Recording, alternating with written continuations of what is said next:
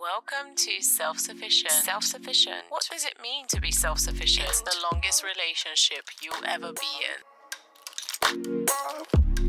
Hello, everyone, and welcome back to another episode of the Self Sufficient podcast with me, Mihaela. Before I get started, can I ask you to do me a huge favor and rate and review the podcast wherever you're listening?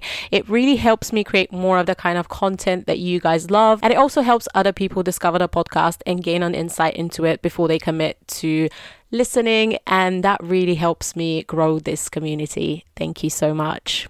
Okay, I am recording today's episode from my bedroom in my parents' house in Worcester, where I have been for the last two and a half weeks because I am practicing for my driving test, which is in about 10 days from today. And honestly, I am a bit nervous because I don't think I am fully ready yet, but hopefully by the time the test comes, I will be. I've been doing two hour lessons every day for the last two and a half weeks, and I really hope hope that by the time my test comes, I will be a more relaxed driver because currently I find it very stressful and I don't know how people do it, but I just get really nervous.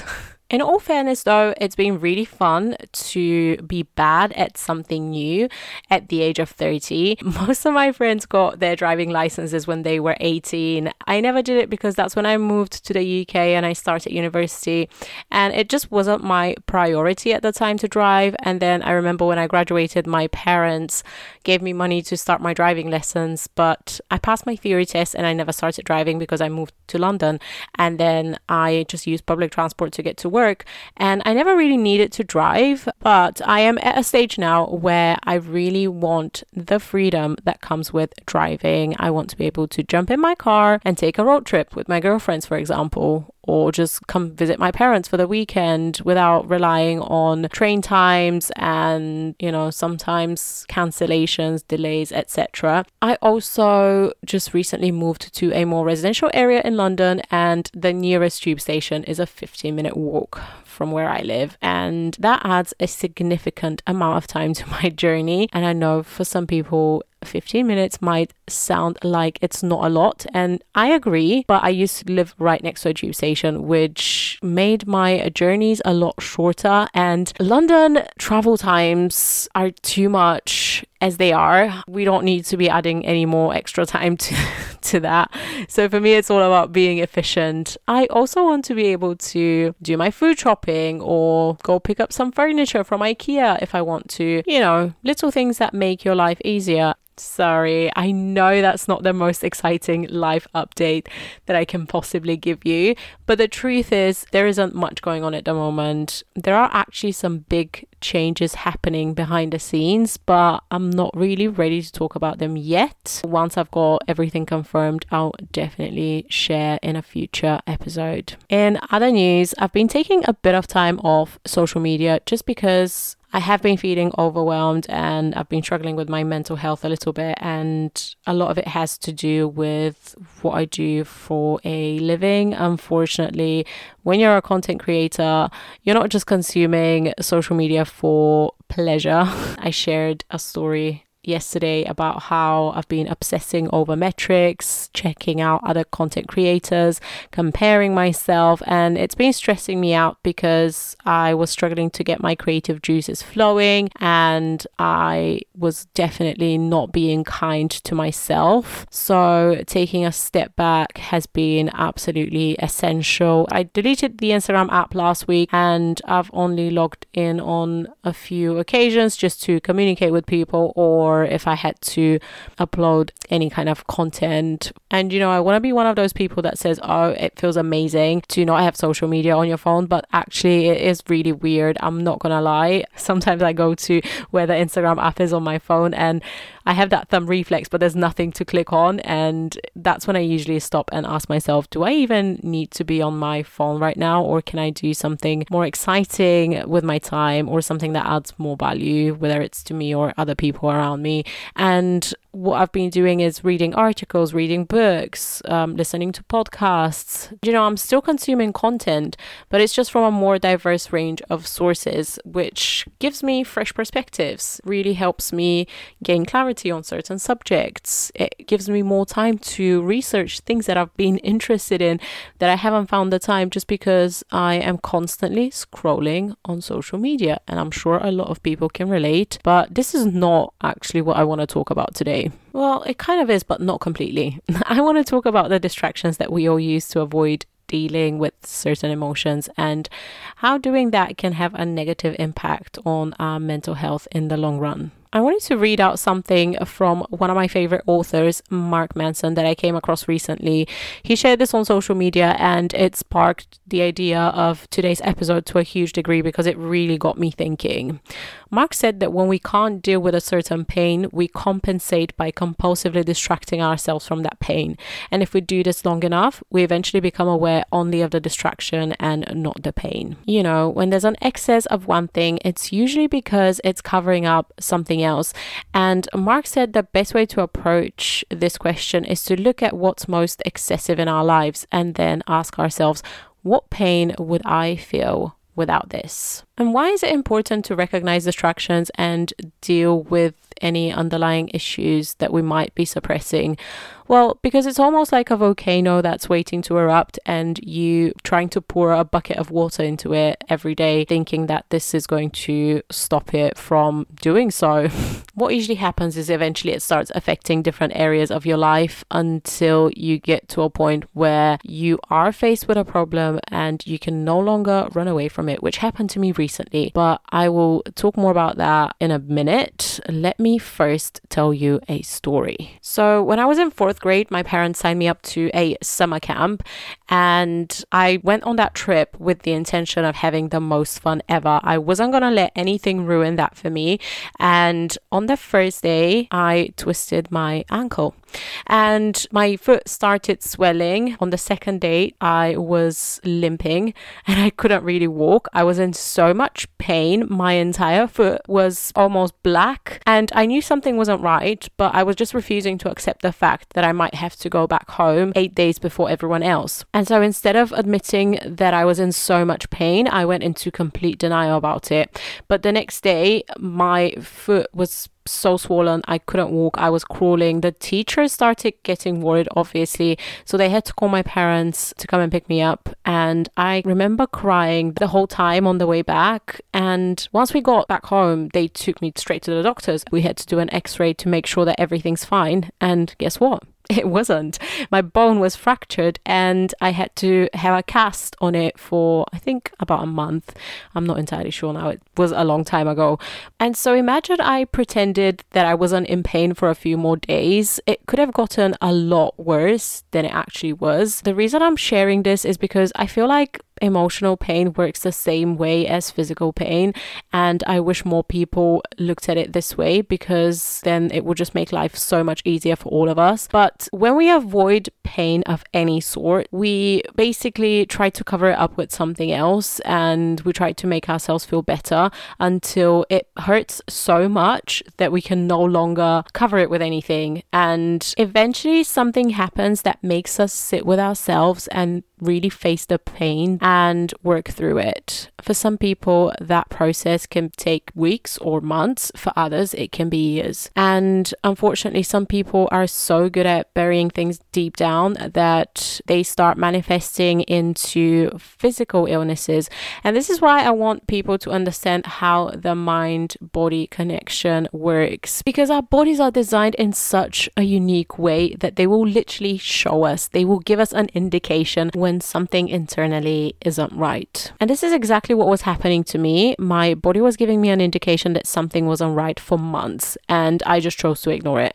I just assumed that if I did that for long enough, it will disappear. Looking back at the amount of running I did over the past few months, it makes absolute sense that I was loving it so much because I was trying to run away from my problems. And you know, admitting to yourself that you don't feel okay sometimes can be really hard. I get it because we're part of society. We want to function well. We want to be able to show up at work. We want to be able to show up for our family, for our friends, and we want to be the person that people see us and perceive us to be. I've always wanted to be the positive and happy person because they always said, Oh, I feel so good in your presence. You're so positive and like so chill. And the truth is, I'm not always chill, you know, and it's okay to not be that way. It's okay to get angry sometimes. It's okay to experience the full spectrum of human emotions. You don't actually owe anyone to be a certain way. And the truth is, the more you try to ignore your own instincts and the way you feel internally, the harder it will be for you to show up for other people. So I guess what I'm trying to say is that it's not selfish to look after yourself first because if you don't do that, you wouldn't be able to help anyone else out there. And that, my friends, is a lesson that I had to learn the hard way. And it took a lot of broken friendships and relationships for me to finally realize that I wasn't helping anyone by over giving and doing too much and always being there, which led to burnout. And because I wasn't able to communicate how I felt, I always ended up resenting the person or the relationship.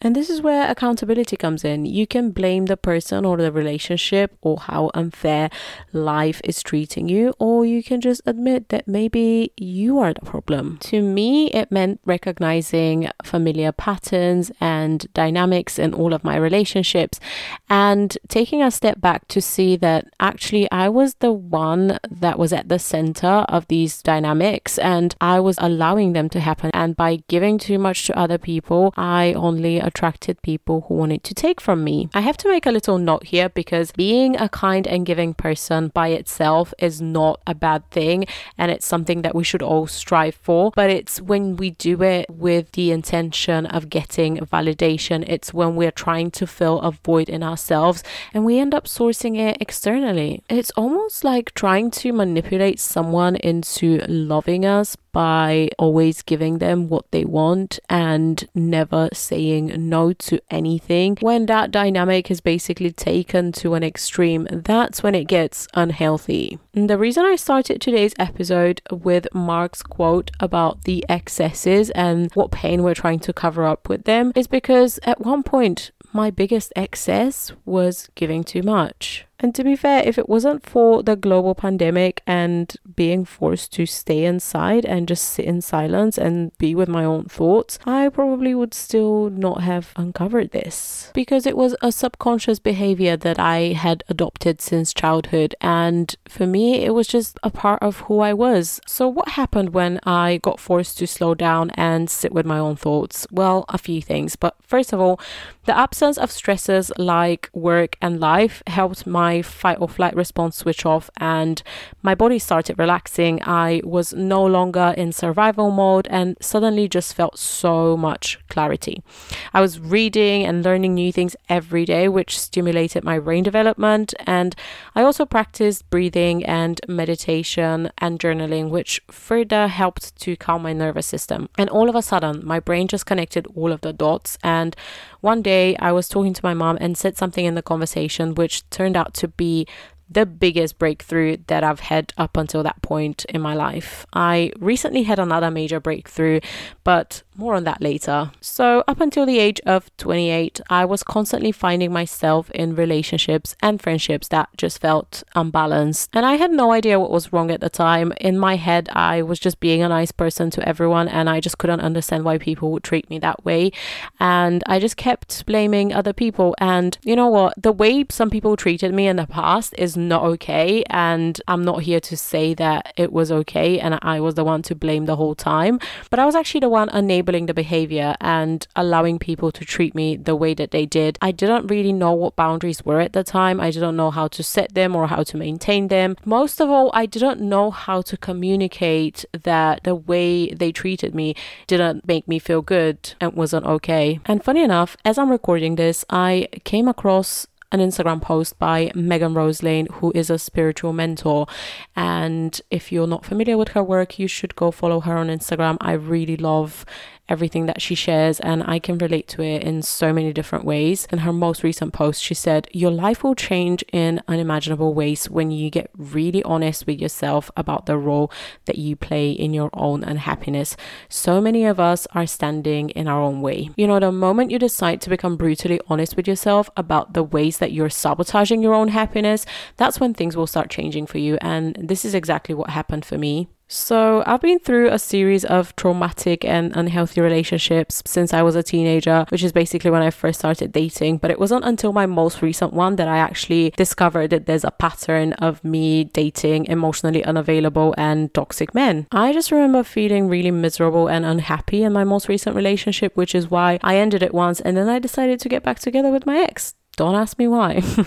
but long story short, I was feeling miserable. I couldn't figure out why. I didn't think it was because of my relationship because I thought I was happy. And that's the kind of message that I was sending out to the world. You know, I thought I, I was in a very normal relationship because I've been in these kind of relationships my whole life. So nothing seemed out of the ordinary for me until a global pandemic forced me to sit down and face reality. So I believe it was about three years ago now when the UK went into full lockdown, and I didn't really have any work. So I felt really stuck in my flat in London, and I just wanted to have an outdoor space. So I came to spend time with my family in Worcester. And before I decided to come here, I remember spending 10 days with my ex at home when we were together 24 7. And we ended up having a huge fight, and I literally took all of his stuff and kicked him out of the flat. That's how bad it was. So back he went to his parents' house and I came to mine. And again, this was nothing abnormal for our relationship. We were having these fights quite often and it just seemed like it was going to be another one of those. And a few things happened with me while I was staying with my parents at the time that really facilitated that breakthrough that I was about to get. And one of them was the fact that I was feeling very relaxed. I had no work to distract myself with and I use work as a distraction tactic a lot of the time. It's just if if I have any toxic traits, that's one of them. And it's probably my biggest one. So, not having that distraction at the time really forced me to do something that I wasn't used to doing and I wasn't really familiar with at the time, which was to relax. And I didn't really know how to do that. All I had was just spare time and I had plenty of it.